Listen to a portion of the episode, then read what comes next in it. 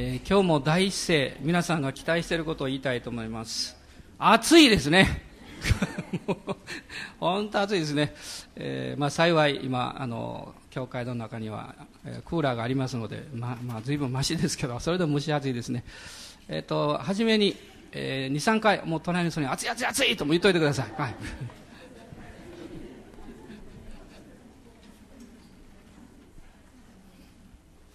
えーこえー、先週ですね木曜日の午後から山梨県に行ってきまして昨日あの夜帰ってきたんですけど、えー、今回はあの2つの新しいことを発見して帰ってきました、えー、山梨というのはあの、まあ、盆地ですからあの昼がものすごく暑いんですね、えー、多分日本で最も暑い日が山梨にあるんじゃないかなと思いますが、まあ、昨日はものすごく暑かったですね。確かに。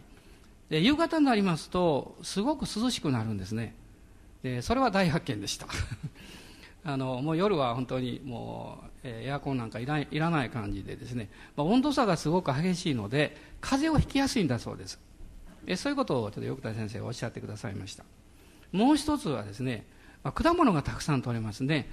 あの甲府の教会に行きましたら、まあ、たくさん桃が置いてましてですね好きなだけ食べてくださいというわけですけどで私が食べようとするとあの教会の方が聞かれましてね先生はあの柔らかい方がいいですか？硬い方がいいですか？ってこう聞かれたんです。で大体大阪で食べるときは割と柔らかい方を食べるんですよね。柔らかい柔らかい方がいいですねって言いました。いや私たちはね少し硬い目を多く食べるんですよとおっしゃったんです。でそして私が見てましたらですねバサバサバサッと切ってですね皮越し食べるんですね。で私それ知りませんでした。あのもう取れたての新鮮なものなんですよ。もちろんあれ硬いですから皮むくとねほとんど実が出て取れてしまうんじゃないかと思うんですけどその皮の部分のところが甘いんだそうです。で私も食べてみようと思いましてこうバサッと切りましてですね切っていただいたのを皮越し食べました。とっても美味しかったです。はい。ですから皆さんあの硬いめの桃を買った場合はバサバサと切ってですね、えー、どうぞこれからはあの皮越しで そのまま食べていただけあのいただいたらどうかなと思います。あの本当に美味しかったですよ。でそういうことを学びながら。あの、えー、今回は特にあのブラジル人協会に木曜日と金曜日の夜奉仕させていただいて、まあ、あとはあの他の近くの教会にも行きまして、まあ、5回ぐらいあの集会をいたしました。で私はすごく嬉しかった一つはですねこのブラジル人の方の教会に入りましたらすぐ左側にですねなんと安川先生たちのあのポスターカレンダーですね、えー、それを貼ってくださっていたんですね。ものすごく励まされました、まあ、いろんな方たちがこのタンザニア選挙のことを覚えて祈ってくださってるんだなと思ってものすごく感謝しました。皆さんももちろん祈ってくださってますよね。まあ暑いから忘れたわとか言わないでください。あの、えー、続けて祈っていただきたいなと思います。で実はあの昨日の朝ですねあの3時に目が覚めましてですね目が覚めたというか起こされたというかあの、えーまあ、何か祈らなきゃいけないと思ったら何を祈っていいか分かんないんですよね。ちょっと体が疲れてたんで寝よう寝ようとするんですが起こされるんですね。こう体疲れるようにしてですね。どうしても寝れないんです。でしょうがないんでこう眠気まなこでこう座りながらして何祈ったらいいか分かんなくって。まあ家族のことを思い出したりあるいは神様もし教会の誰か兄弟姉妹今祈りが必要だったら教えてくださいって言うんですけどもよく分からないしですね。まあとにかくそういう時間を少し過ごしたんですけども。で、まあ、そのうちにまたあのふっと横になって寝てしまったんですが、まあ、もし皆さんの中で、えー、先週後半つらい経験をしていらっしゃった方いらっしゃったらね、えー、私も祈りの中に加えていただいたのかも分かりませんので あの、えー、そういうふうにキリストの体の中にいつも祈りが与えられているということをお互いに覚えたいと思いますね、えー、どうぞ大人の方もう一度見ていただいて、えー、主にあってもう何でもいいです。好きなこと言ってください。祈祈ってますよって。えっとブランチの皆さんあの御言葉の家の皆さんお祈りしてますからね。ハレルヤ感謝します。えー、小笠原の教会に寄せていただきまして、まあ、宣教師の先生と他7人ぐらいの方がついこの間スウェーデンに行ってこられたそうなんですけど。で向こうのあの恵みの証しをいろいろお聞きしたんですが一つ素晴らしいことを聞いたんですね。とっても感動しました。でスウェーデンにいる間にマルトイ彼らがですね夕方あの車で、えー、出ておりまして何かを買わなきゃいけないということで、まあ、要するにこうお店を探したんですけどなかなか見つからない。でスウェーデンそうなんですね。あの大都会から離れますとお店なんてなかなかないんですよ。でずっと探してですねやっとこう小さなスーパーのようなものを発見したそうです。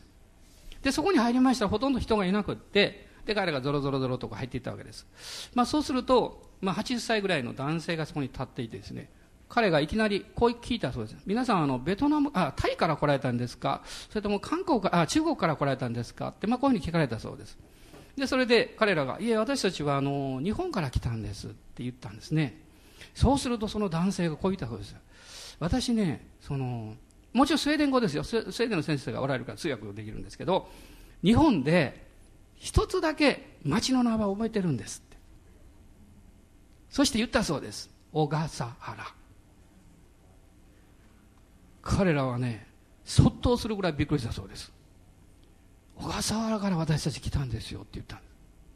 でどうしてあなたはねその町を知ってるんですかって名前を聞いてですねあの知ってるんですかって言いましたら実はあのその、えー、小笠原の教会っていうのはまあ50年ぐらい経つんですけども最初ですね女性の宣教師の方がスウェーデンから派遣されてその教会が開拓されたわけです。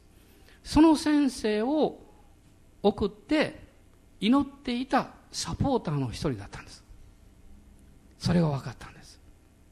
で彼はこう言ったそうです。もう私は本当に神様のね恵みを今日経験しました。彼はスウェーデンに来られたことは一度もないんです。でももう当時はこの船でですね宣教師を送ります。もう二度と会えないかもわからない、ね、そういう状況の中でアジアにまた日本に宣教師が送られてきました。そしてそれから献金のサポートそして祈りのサポートをずっとしてきて小笠原という町に教会があところ小笠原教会というのができたんだって聞いてですねずっと祈ってたんですよ。で彼がねこういうことを言ったそうです。実は私はね買い物とかあまり来ないんですってその奥さんと一緒に。あのショッピングですね。でも今日はねどうしても行かなきゃいけないとそう促しを受けて来たんですって言ったんです。で彼らもこのその何か食べ物を買うためにこうあちこち探してですね その場所に導かれたわけです、まあ、私はそれを聞きましてね感動しました。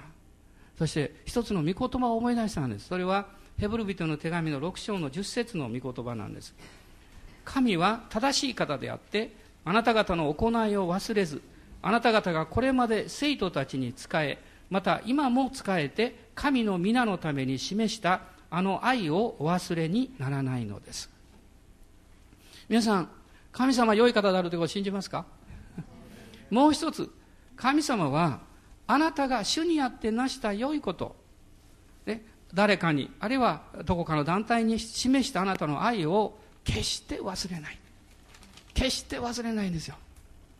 私は時々この御言葉をねあのいろんな方に親切にしていただいた時に思い起こすんですね。神様はその方にどうぞ報いてくださいって。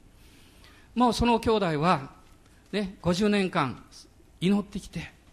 そしてああ神様は私たちのこのサポート祈りを覚えておられたんだということをもうもう確実にというかね体験したわけですね。もう一人一人のあの姉妹たちをしもう思いっきり抱きしめてハグしてねその喜びを表されたそうですよ、えー、神様は素晴らしいですね。私たちもそのように主がいつも覚えてくださっていることを忘れないでね。どうしてその50年の間その名前を彼は忘れないで来たんでしょう。もちろん祈っていたからですよ、祈っていたからですよ。あなたが祈ってる町祈ってる国祈ってる教会兄弟姉妹あなたは決して忘れません、そしてあなた以上に主がそのことを覚えてくださってます。素晴らしいですね、えー、何か嬉しいですね。どうしましょうかね。隣の方とパチンとやりたいぐらいですけどあ顔じゃないですよ。手手をですよ。手をパンね。ねやりたいぐらいですがね、はい、もう本当に主は素晴らしいですよ、えー、素晴らしい。もうこれで礼拝終わります。そういう雰囲気ですが本当に神様に感謝したいです。で今日はあのヨハネによる福音書の9章の1節から11節までをえまず一緒に読みたいと思います。ここに出てくる、えこの男性も今私が話したようなことを経験したんですね。9章のヨハネによる福音書9章の1節からまず11節。ご一緒に読んでいただけますでしょうか？はい。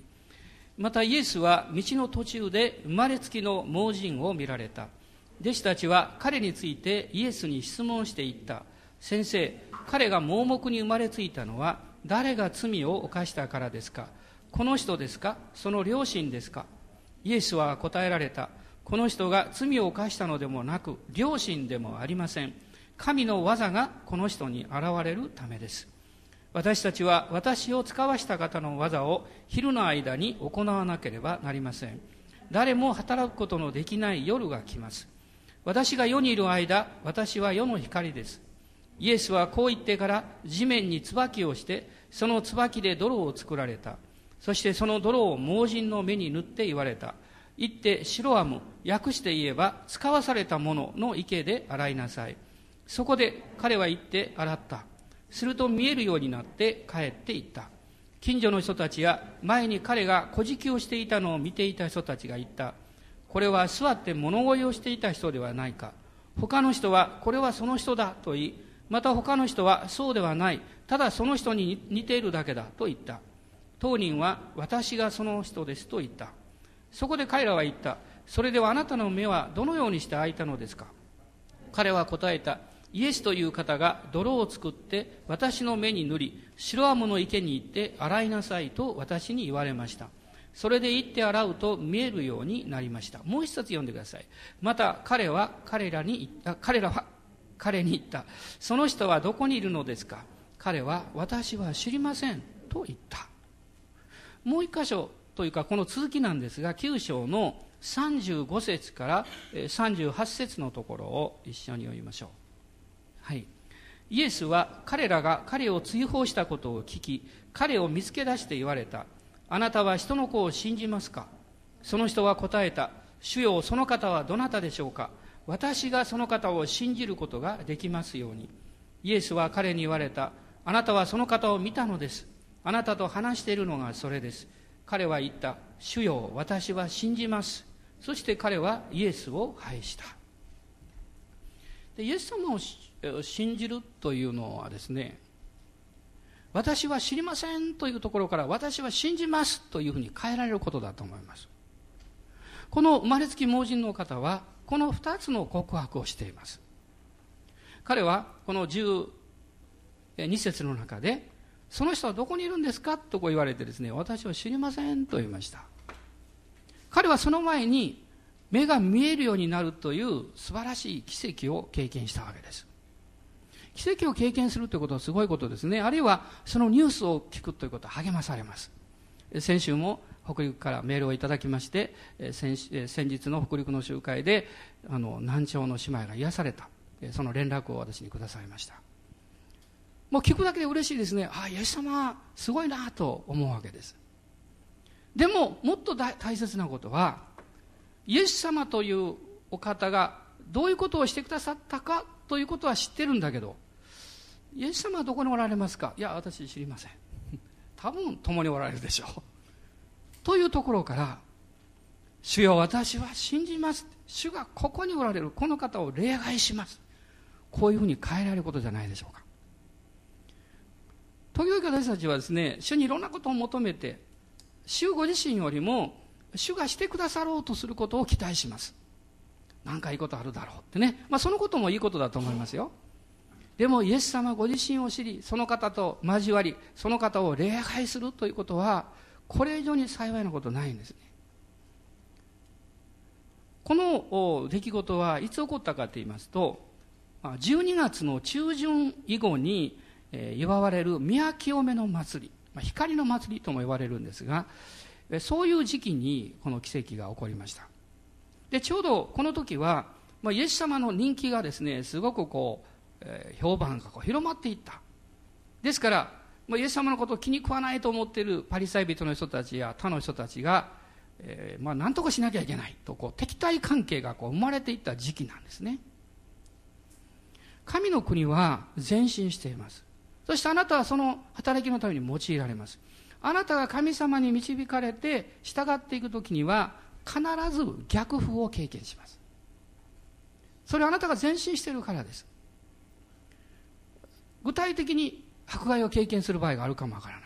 あるいはいろんな人にいろんなことを言われてあなたが心を痛めるかもわかりません。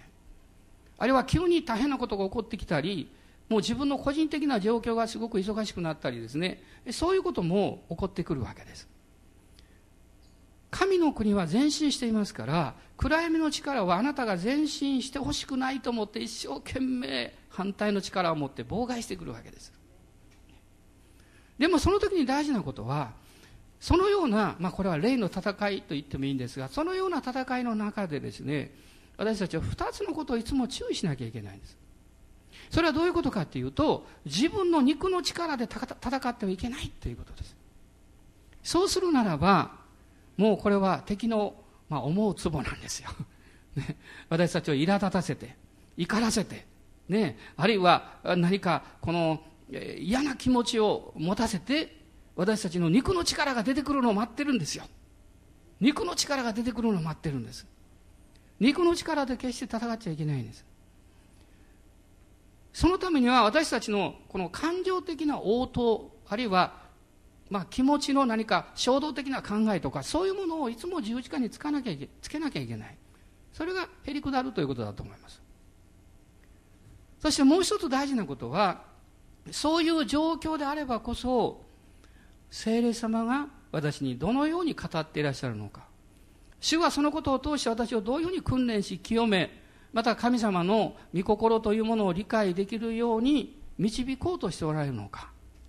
それを聞くことなんですね。聞くことです。聞こうとすることです。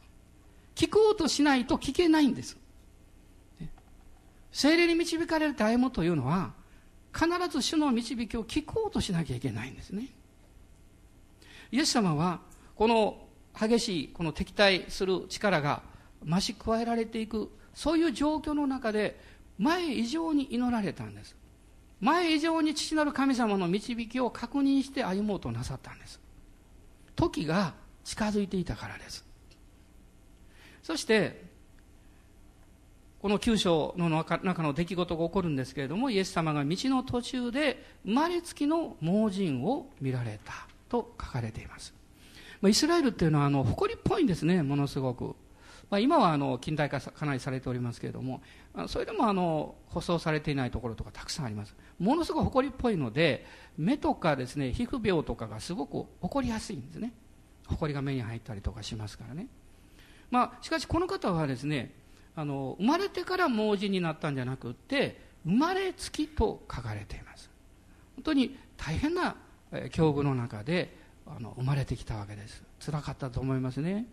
またお父さんお母さんたちもその赤ん坊は可愛いけども目が見えないということが分かった時どんなにショックを受けてですね、え、悲しみを経験なさったか分からない。まあそれは本人でないと多分分からないでしょうね。いくら私たちが想像しても。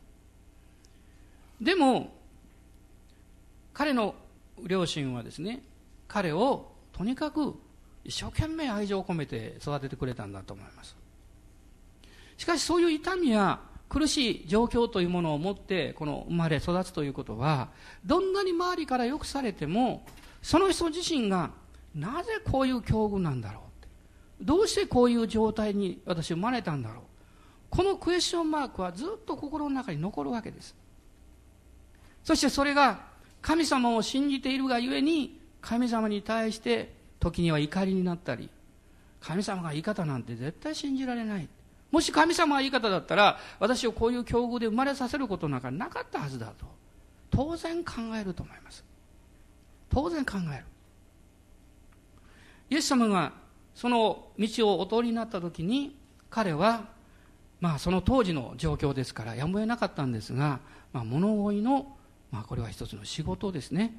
朝、多分、えー、まあ自分で歩いてきたのか、家族が連れてきたのか分かりませんが、えー、そこに座って、そして物乞いをしなければいけなかったわけですでまず大事なことはですねイエス様が彼を見られたということです実は私たちがどういう生き方を今日一日するのかこの1週間歩むのかというのはあなたがあなたの周りにいる人々やあなたがの周りにある状況をあなたがどういうふうに見るかということによって決まってきますで例えば皆さんが会社に行ってですね、嫌なボスやなとか、この仲間やりにくいと思ってね、いつもそういうふうに見てるとどうでしょうか。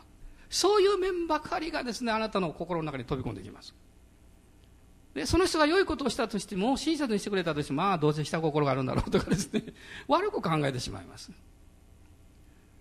あるいはあなたの起こっている状況が、あなたに対して痛みや辛い経験を与えるときに、しかし神様は、この中で神の恵みを私に教えよう、私に体験させようとしていらっしゃるんだということを見ることができれば、そこに希望があるはずですよ。決して私は失望しないですよ。あの、時々ね、私、あの、料理番組とかでしょ。私、あまりそれを見ないんですけど、たまにこう見ることがあります。なんとなく見てるときですね。あの、料理を作るときにですね、あの、多くの、この、なんていうか野菜とかそういうものをですね、こう、例えばこう、潰してしまったりしますよね。お肉と一緒にこうかき混ぜる。その時の状態でどうですか？あんまりこう、麗しい状態ではないですね。見た目としては、なんかぶっ潰れてるわけですから、ガガガガガガですね。で、その後で、すごいものが生まれてくるわけでしょ？もちろんそこにいろんな調味料を加えたりしてですね。で私はそのことを見るたびに思うんです。神様が今日私を新しくするこの1週間新しくするためには私がどこかで砕かれなきゃいけないんだって。私が喜んで砕かれた時に神様は素晴らしいまあフレーバーというかそういうものを加えてくださって。そしてその前の私とは違うまあ一味違う。まあ世の中では一皮むけたってよく言いますけどね。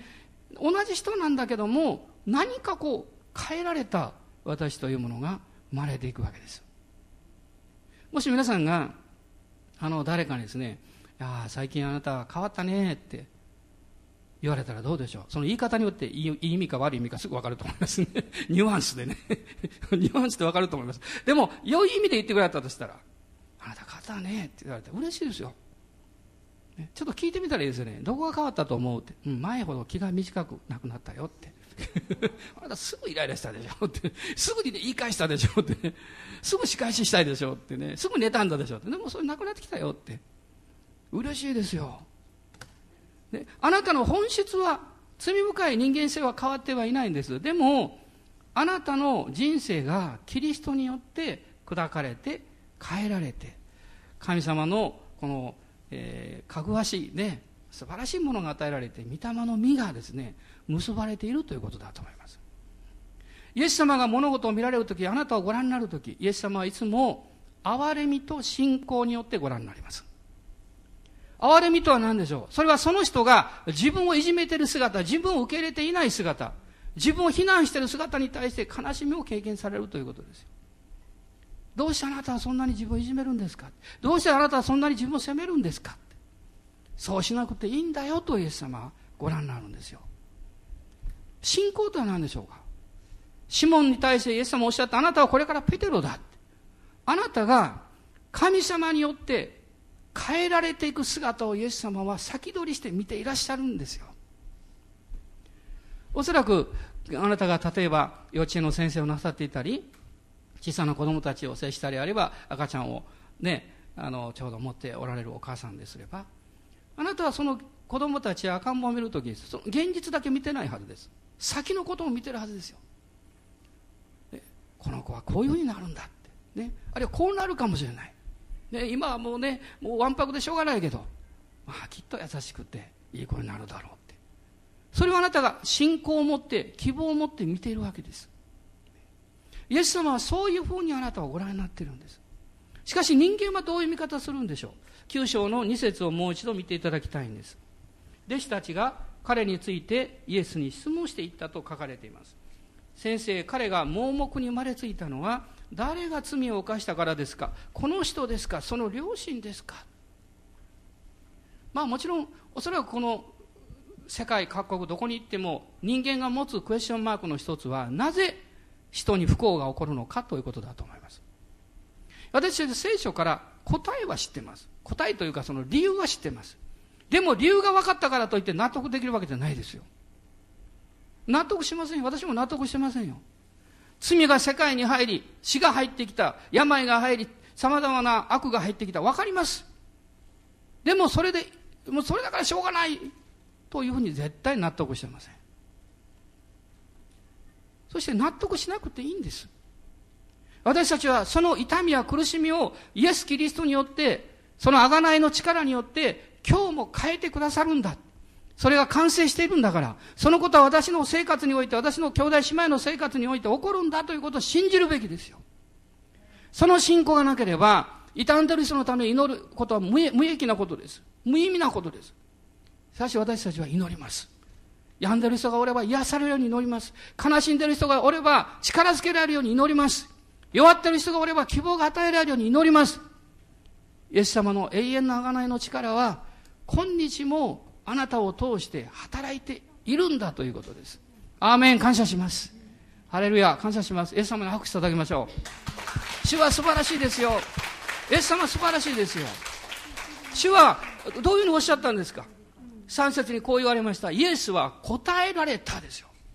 イエス様、福音書を見てね、面白いことはね、イエス様に誰かが質問するでしょイエス様が答えられたっていうのは少ないんですよ。何か全然こう、違うんじゃないかっていうことをイエス様おっしゃるんですね。でもそれは本当の、まあ、あの、答えにはなってるんですけど、でもこのところではその質問に対してイエス様は答えられたんですよ。明確に答えられた。この人が罪を犯したのでもなく、良心でもありません。この人がこの障害を負って生まれてきたということは、この人が特別に悪いとか、両親の罪の結果だとか、そういうことじゃないんだとおっしゃったんですよ。もちろん根本的には、病は、あるいは様々な悪しきことは罪の結果です。私たち全人類はもうその中に巻き込まれていますよ。でもこの個々を見るときに、この人が特別に何か悪いからこういうことが起こった。そうではないんだと。ノーとイエスもおっしゃったんですよ。彼の心の中に何か宿っていたというか、いろんな思いがこのイエス様の言葉によって、それこそね、拭い去られたと思います。主はさらにこうおっしゃったんです。神の技がこの人に現れるためです。神の技がこの人に現れるためです。人間は恐れを持っています。あの呼ぶでさえも不幸が家族に起こった時に、すべてを失った時に言いました。私はこういう災いがいつか来るんじゃないかと恐れていた。呼ぶ記3章25節に書かれています。人は不安を持つもの、恐れを持つものです。しかし、イエス様はどうおっしゃるんでしょう。恐れるなとおっしゃるんですよ。今日もし皆さんが何か問題があったり、必要があってどうしようか。今日は礼拝でなんとか守られてるけど、明日月曜日からですね、またいろんな現場に入っていかなきゃいけない。どうしようか。そういう方もいらっしゃるでしょう。でも、この礼拝でこの御言葉を受け取っていただきたいんです。主はおっしゃってるんです。恐れるな。ね、一緒に言いましょう、皆さん。恐れるな。アメン。恐れちゃいけないんです。恐れると敵があなたを攻撃しやすくなるんです。私たちは恐れません。イエス様が勝利を取ってくださったから。そして彼は、神の技がこの人に現れるためですと、イエス様がおっしゃったその言葉を聞いたときに、彼の中に大きな変化が起こっていったんですよ。なぜ主はこういうことを大胆におっしゃることができたんでしょう神様は、神様がどういう方ですかと言われたら、どうぞ皆さんね、この二つのことを少なくとも教えてあげてください。まず一つはね、神様はあなたを愛してます。God is love. 神は愛です。もう一つはね、神様は良い方です。God is good. この二つです。私はこのことをずっと信じてきました。今も信じています。神様愛なる方なんです。愛してる人がどうして私に悪いことをするでしょうか？神様は良い方なんです。良い方であるということは、益をもたらすために全てのことを導いてくださるということです。先日、あの、CNN のニュースの、えー、ちょっと記事を読みましたら面白いこと書いてました。アメリカのね、サクラメントだったと思いますが、そこで今、ある子猫ちゃんが有名になってるんだそうです。子猫。で、その子猫、ああの、猫の飼い主はですね、4歳の男の子なんです。ね、その、その猫の名前はね、えっと、ドティ、ドティと言います。ドティ。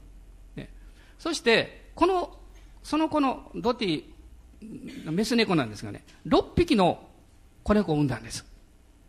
可愛いですね、6匹。ね。そしてなんとですね、6匹の中のその1匹がですよ、自分の体でお母さんを愛してるということを語ったんです。どういうことが起こったかっていうとね、皆さんあの CM でね、こういうの見たことありますかね愛、ハートマーク、CM。I love CM。見たことあります？同じ模様がここに現れたんです。I love 点 CM じゃありませんよ。点 I love dot. I でしょハートマークですよ。白の、真っ白の猫なんです。そこに黒の模様で I ハートマークドット I love ドットすごいでしょ？私写真ちゃんと見てますから。それは染めたんでもないですよ。あのタトゥーでもないですよ。そういう模様なんです。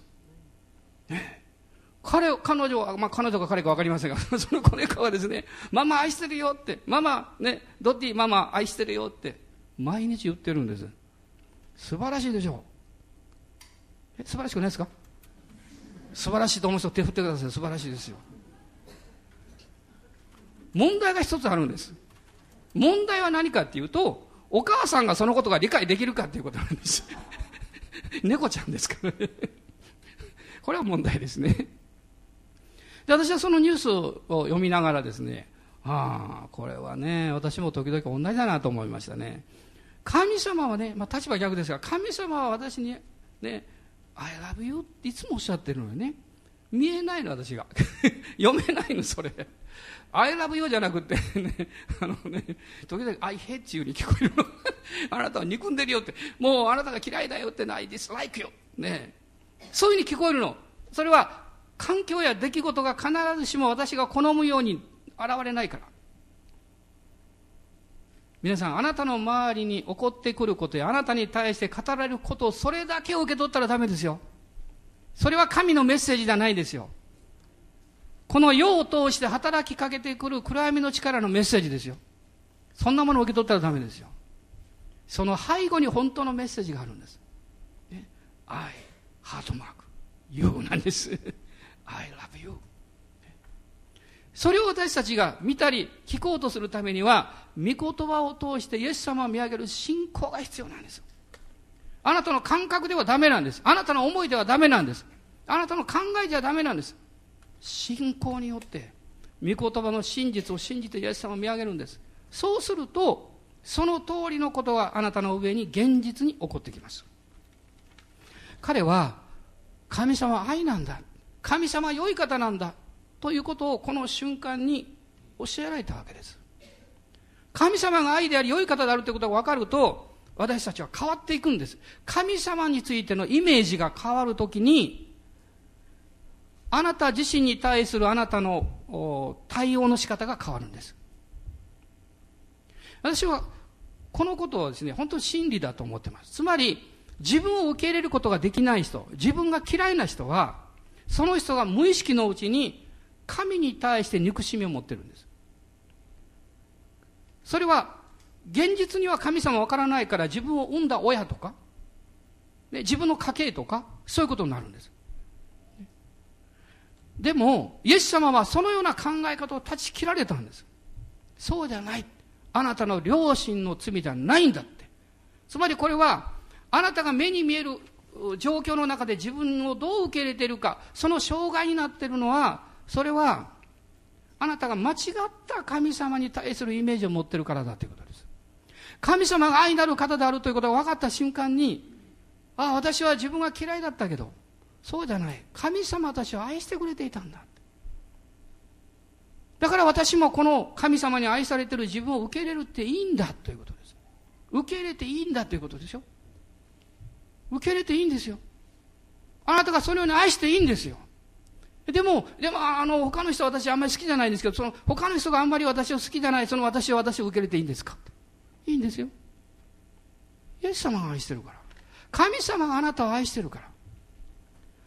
神様に対してあなたがどういうイメージを持っているか。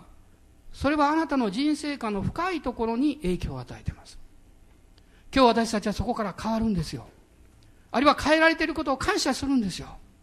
何が起こるか誰が何を言おうが、あなたは神様にこう言われてるんです。あなたは私の目に高価で尊い。そして私はあなたを愛してます。私はあなたを愛してます。私はクリスチャンになってですね、まず自分を受け入れることと戦いました。その次に自分の両親や環境を受け入れることと戦いました。おそらく皆さんもそういうことを経験していかれるでしょうね。でも、あなたがこの世に生まれた時にあなたの環境はあなたが選んだわけじゃない。あなたの家族はあなたが選んだわけじゃないんです。神様が大きな愛をあなたを通して表すために、あなたが生まれる歴史の時期や国や家族や男性か女性か、それを神が選ばれたんですよ。あなたが困難を感じれば感じるほど、それに勝る神様の恵みが与えられることが保証されているんです。問題はそこに行かないことですよ。ね、十字架に手を伸ばさないことですよ。神様の愛を受け入れる心を大きく開かないことです。そうするとどうでしょうか私たちのセルフイメージというものが低くなるんです。セルフイメージというのは自己評価です。自己評価が低くなると、自分はダメだという思いに支配されます。そうすると全部全ての人じゃありませんが、多くの場合はそれは物欲に走ります。お金とか、あるいは時には地地位とか、そういうものに走ってきます。名誉とかですね。それはセルフイメージを取り戻そうとして、物とか立場とか、いろんなことにこう追い求め始めるわけです。あなたのセルフイメージが癒されて、神に愛されてる素晴らしい存在だって、イエス様によって神のことされているんだということが分かれば、あってもなかっても、あなたのセルフイメージにはあまり関係ないんです。アメリカのあるリーダーの方のお話を聞いたことがありますが、彼は、ある時ですね、まだ小学生ぐらいでしょうか、友達にこう言われたとこです。言われたそうです。君のうち貧乏やねって言われたそうです。でも彼は貧乏ということを聞いたことがなかった。で、家に帰ってお母さんに聞いたそうです。ママ、僕のうち貧乏なの？って言ったそうです。もし皆さんがそのお母さんだったらどういう答えなさいますか？お母さんこう言ったそうです。ニコニコしながら、いいえ、貧乏じゃありませんよって。他のお家ほど物がたくさんないだけですよって。貧乏じゃないよって。私たち愛されてるよって。あなた豊かですよって。それは真実でしょう。真実ですよ。私たちがイエス・キリストを通して誠の神様を知ったときに、神様は私を愛しておられるだけではなくって、私を任命して私を派遣してくださって、私の置かれた状況や国やその出来事の中で私に使命を与えてくださっている。このことに目覚めるということはですね、大発見です。ダイナマイトが破裂したようなもんです。これからは天からこの恵みを神様からたくさんいただいて、できるだけたくさんいただいてそれを実行することです。あなたの使命は、神の国の特権と力をあなたの人生の上に引き下ろすことです。そしてあなたを通しそれを表していくことです。先週言いましたかね？マリアさんもそれをした人でしょ？それをするためには、霊的なブレイクスルーが必要なんです。あなたの感じていること、考えていること、それが霊的な力によって打ち破られて、霊の中の信仰が解放されないとそれが起こらないんですよ。その信仰が解放されるときに、あなたの内側から賛美が溢れてくるんです。霊の賛美です。主への感謝です。それが溢れてくるんです。そしてあなたはこう告白するんです。私がこういう状況やこういう経験をすることは、私にとって良いことでした。それは私は誰よりも他の人よりも神様がどれほど私を愛し、私を慈しみ、私を恵んでくださっていたかということを知るためでした。そうですよ。まさにそういうことなんですよ。セルフイメージが低くなると自分を責めるようになるんです。罪意識が増し加わってくるんです。だからイエス様は十字架で父を彼らをお許しください。彼らは自分で何をしているのかわからないでいるのですとおっしゃったんです。実はですね、まあ今日話さないでおこうと思ったんですから話します。で、話しても話さなくても皆さんは聞かなかったら知らなかったですから意味はないかもわかりませんけど、ちょっと話すようにします。まあそうそういうふうにこう、ゆうべ私ですね、えー、なぜ3時ってわかるかって時計を見たんです。3時だったんです。まあ多分半時間、30分ぐらい起きてたんだと思うんですが、また横になって、そしてそのうちに眠ってしまった。朝7時前ぐらいだと思いますが、目を覚ましました。その瞬間にですね、ものすごい恐怖を経験したんですよ。死の霊を経験したんです。私思わず飛び上がってね、起きてね、鏡で自分の顔を見たんです。そして祈りました。主よ、感謝します。そしてどうしたかシャワー、まず入りました。体温めようと思って。そして、あとしばらく祈って準備して集会に行きました。その集会が終わった時に、集会の中で一人の、青年の姉妹がずっと泣いてました。で、終わりましたら彼女が私のところへ来ました。ものすごく喜んで。そして彼女は私にこう言ったんです。先生、私は一昨日死ぬためにこの教会に来たんですと言いました。彼女はいろんな辛いことを通って、そしてもう最後の決心をしたそうです。部屋を片付けて、衣装を書いて、そしてでも心はきれいな気持ちで死にたいということで 最後に教会に電話したそうです。それがその教会だった。伝道師の先生がそれを聞いてもうあなたすぐいらっしゃいって。彼女は飛んできたんです。そしてそこで救われたんですよ。イエス様と出会って救われたんですよ。どうして教会に電話したの？って私聞きました。彼女は8歳の時に夢を見たそうです。イエス様の夢を見たそうです。でも教会には行くことができなかった。でなぜ夢を見たかっていうと彼女の友達に教会に行ってる女の子がいたそうなんです。多分そういうことの話を聞いてたんでしょうね。ところがその女の子が彼らが高校生になった時に自殺したそうです。その自殺する前にですね彼女に聖書と手紙を送ってくれたそうです。彼女はそういう経験をずっと過去にしてきた。そしてその人生の中において辛い経験がもうずっとあってですねもう死ぬしかないと決心した。先週の木曜日です。遺書ももうちゃんと書いて。でも最後にその聖書のことを覚えていましたから教会に行って自分の懺悔をしてそして死にたい。と思ったそうです。一番良いところに最後来られたんですよね。よかったですよ。彼女はイエス様に出会ったんです。だからずっと泣いてたんです。イエス様を信じて今新しい人生をね発見したんですよ。私はそのことを聞いた時にね思いました。まあ日本は毎年3万人以上の人が自分で命を絶たれる。ね。まあ、先週も福田先生おっしゃってたけど、まあ、家族の、まあ、手前ですね。自殺なんだけど自殺ということを、まあ、言わないで別の形に表現する場合もある、まあ、倍ぐらいいるんじゃないかって話をしておられましたが。本当に死にたいと思ってる人いるんでしょうか？本当はいないはずですよでも生きることに耐えられなくなって死を選択するんじゃないですか？私たちは生きるという力を神から与えられているんです。その生きようとする自分の価値を見出す場所がないんです。だから、死を選ぶわけでしょう。生きようとしている自分を励ましてくれる人を見出すことができないんでしょう。希望を見出すことができないんでしょ？だから死を選ぶんでしょ？う。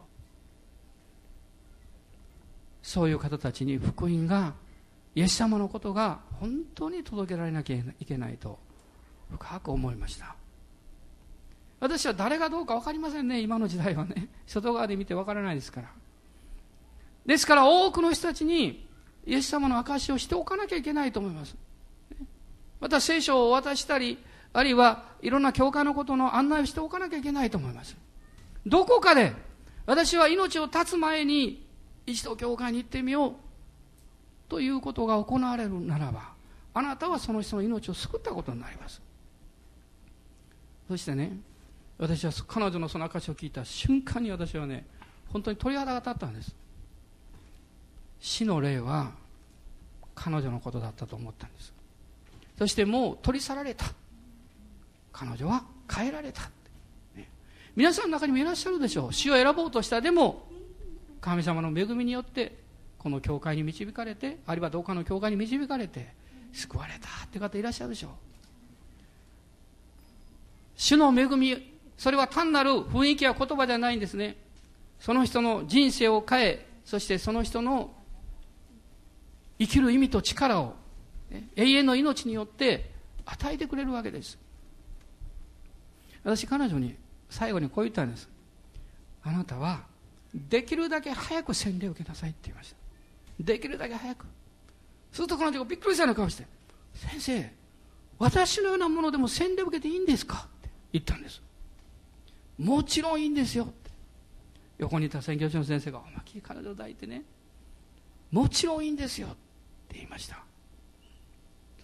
イエス様に出会って彼女は救いを経験したんです。でもそれ以上のことを彼女は経験しました。私は愛される値打ちのあるものだということを発見したということです。あなたがキリストと出会うときにあなた自身の価値を発見します。あなた自身の使命を発見します。そしてイエス様の尊い贖いの父は私を永遠に贖ってくださってこの地上においてこの素晴らしい福音を明かしするために生かされているんだということを確信するんです。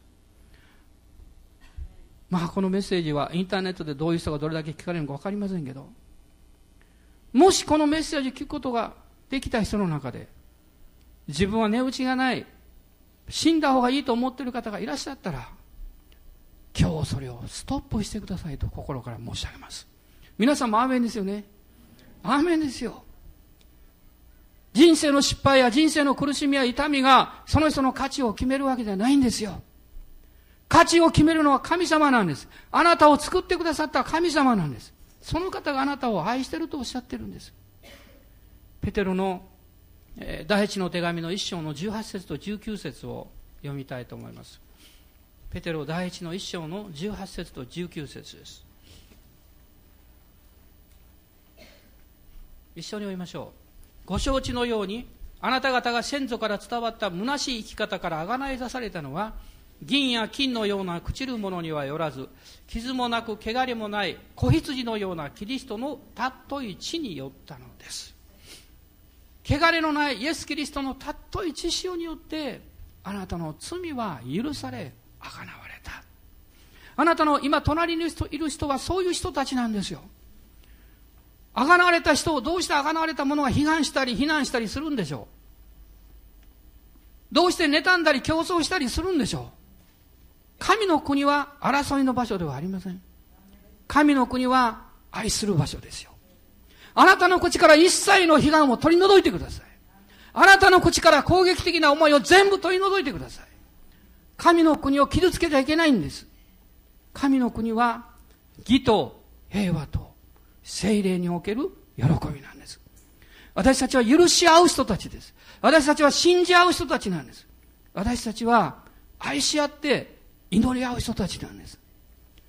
神の国は精霊によってそのような力で満ち溢れているんです。彼は目が癒されるというものすごい経験をした。でも、まだイエス・キリストのことはよくわからなかったんです。パリサイ人が彼を責めました。そして彼はもう交わりからもう外へ掘り出されてしまった。その時にイエス様は彼を探し出したと書いてます。イエスは彼らが彼を追放したことを聞き彼を見つけ出して言われた。そして彼は私はそのメシアを信じることができるようにと言った時に私がそうなんだよと個人的に明かしてくださった。イエス様は公にご自分がメシアであることを一度も明かしなさいませんでした。信仰は宗教じゃないからです。個人的なものだから。あなたという個人があなたの人格、人生をそのままイエス様に預けて、あなたとイエス様が素晴らしい関係を持つんですよ。家族の関係ですよ。そして神様の愛と力があなたの人生に流れてくる、そういう関係を私たちはイエス様を信じた時に持つんです。だから彼は言ったんです。主よ、私は信じますそして彼はどうしたんですか？彼はイエスを拝した。礼拝したと書いてます。彼は神様からの恵みを経験しただけではなくて、神の臨在の中に入っていったんです。今週私たちが歩むべき道はどういう道ですか？困った時にイエス様って祈るだけの道なんですか？あなたの信仰はそんなに低い次元で終わっていいんですか？私は脳と心から申し上げたいんです。あなたは、主よ、私はあなたを信じます。神の臨在の中に入っていかなきゃいけないんです。神の臨在の中に入る人とはどういう人ですか？主を愛する人です。主の御声を聞き、そして従っていこうとする人です。自分が変えられることにおいて取り扱われても、何の文句も言わない人です。砕かれることを嫌がる人がどうして変えられることができるんでしょう主に語られることを恐れる人がどうして主の導きに従うことができるんでしょうそんなことはありえないことです。あなたが今週する、経験するすべてのことは、主があなたを愛しておられるがゆえに、あなたを神の臨在の中に引き上げられるんですよ。神の臨在の中に入って生活する人は、主の導きと御声が誰よりもよくわかるんです。そして主の御声を聞いたときに、それを信じるだけではなく、主がさらに良いことをしてくださることを信じることができるんです。帰る前に宣教師の先生がね、私にこう言いました。先生、前回来られた時に予言されたでしょう。覚えておられますか？と言いました。すぐに答えました。いや、忘れました。いろんなところで、いろんなことを祈るから全然覚えてない。また覚える必要もありません。自分のためではありませんが。こう言われたんです。数ヶ月前のことですよ、まだ。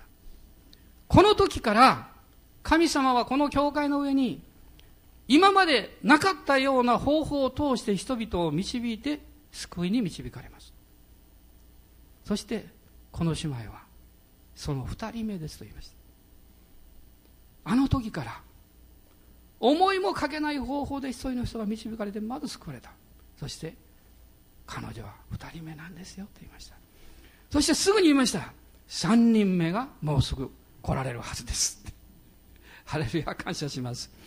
本当に主の臨在に触れた人は前向きなんです。主に期待するんです。決して失望なんかしないんです。諦めなんかしないんです。人をなんか見ないんです。主を見てるんです。主が全てのことを満たして、そして栄光を表してくださるからです。イエス様を賛美しましょう。今立ち上がりましょう。ハレルヤ感謝します。今拍手したいですね。拍手しましょう。イエス様に。ハレルヤ感謝します。ハレルヤ感謝します。イエス様は今日、この週もあなたのお仕事を祝福してくださいます。あなたの家族を祝福してくださいます。あなたの将来もあなたの学びも祝福してくださいます。アーメン感謝します。また、教会も祝福してくださいます。人々が救いに導かれてきます。私たちの思いをはるかに超えて精霊の力が働いていきます。ですから皆さん、目に見えない領域にある神の国を見ましょう。そしてそれを信じて現実の世界の中にそれを実現していただきましょう。ハレルヤハレルヤ感謝しますおーハレルヤ感謝しますおーラバラララサンダララスカラララシャバラララサンダララスローリハレルヤハレルヤ。主はご自身の約束と御声を信じる人にその通りのことを行われます。信仰がないと私たちは批判します。信仰がないと私たちは自分を責めます。信仰がないと私たちは欠けてる部分できなかった部分失敗した部分ばかりを見ます。しかし信仰が来ると私たちは他の人を感謝します。自分を愛します。起こってくる全てのことに希望を置きます。そして主に告白します。主よあなたは良い方です。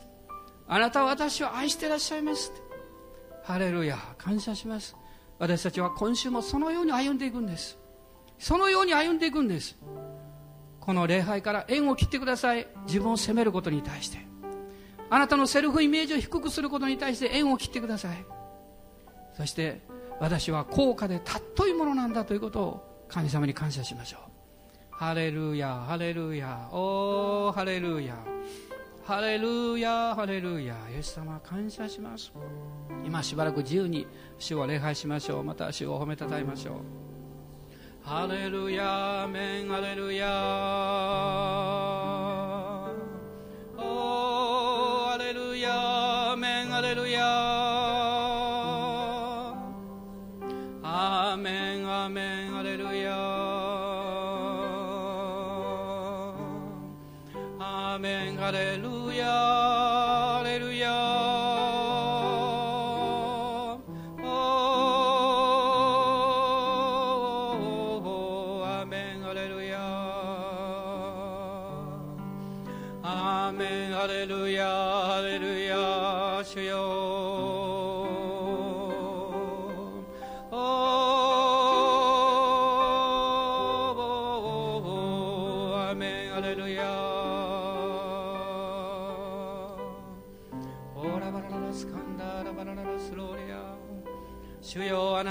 たたえます。アーメンアーメンハレルヤ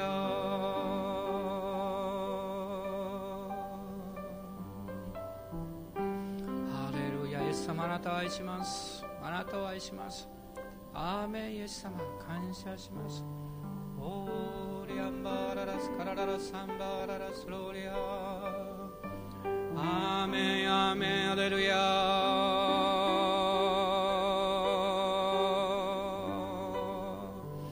なたの霊の賛美を今解放しましょう。あなたの信仰の霊を今解放しましょう。ムードに負けないであなたの信仰の霊を解放してください。アーメンアレルヤアーメンアレルヤアーメンアレルヤ主よ。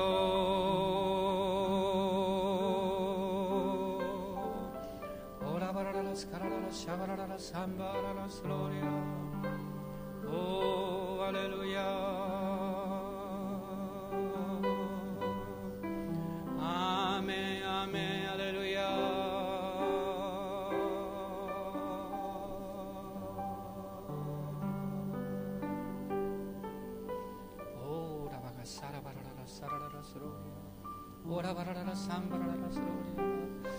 もしあなたの中に自分を嫌っていた何か自分のものがあればねそれを悔い改めましょう。私はもっと自分を愛しますって。イエス様が私をあがなってくださったんだから。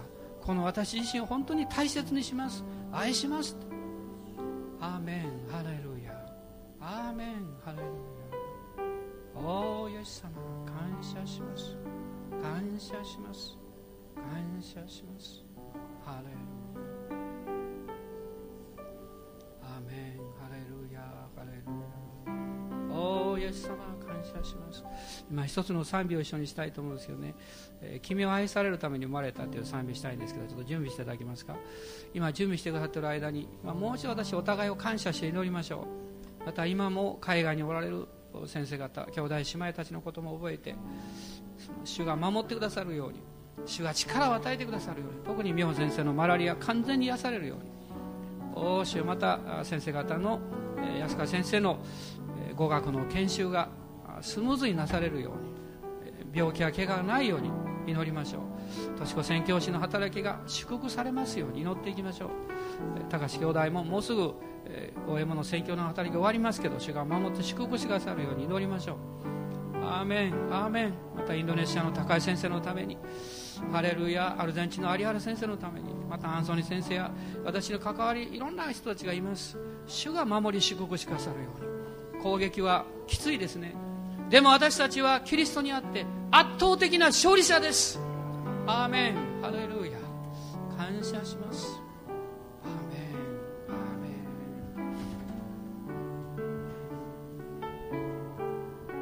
ン。君は愛されるため生まれた。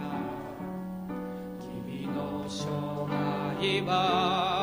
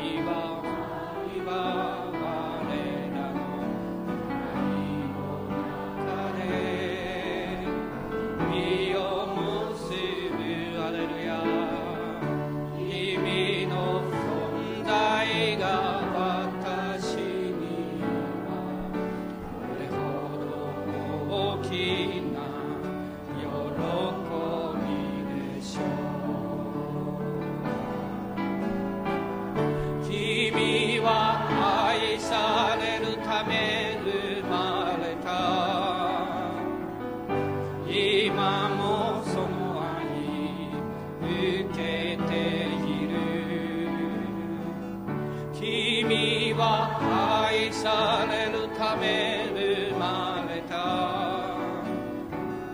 今もその愛受けている。もう一度感謝して賛美しましょう。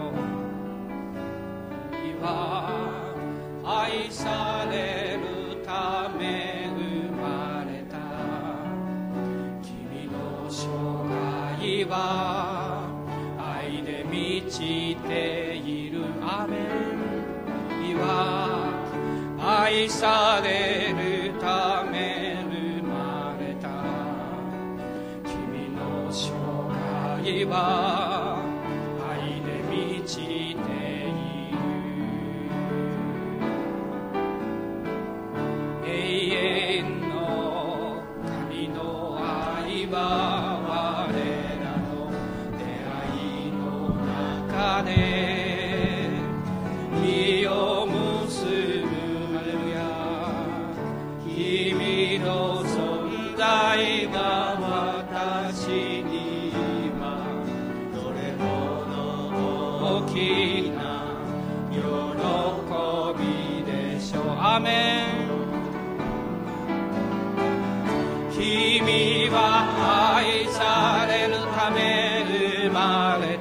皆さんお隣の方手をつないでください。水のその愛満ちている。アーメン。君は愛されるため生まれた。今もその愛受けている。君は愛されるために。君は愛されるため生まれた君の生涯は愛で満ちている。アーメンイエス様あなたの前に悔い改めます。愛のないものであることを悔い改めます。どうぞ主よあなたの愛を注いでください。あなたの愛によって愛する者に変えてください。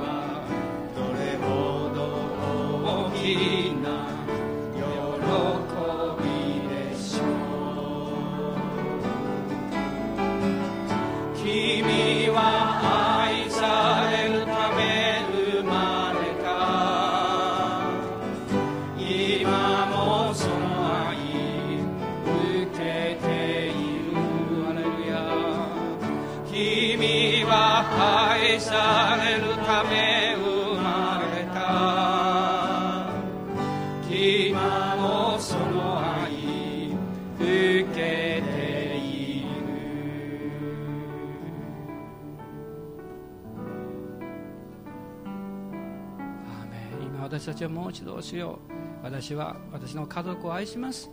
兄弟姉妹を愛します。教会を愛します。私の周りにいる人々を愛します。そのように心の中で祈って座りましょう。ハレルヤ感謝します。アメン感謝します。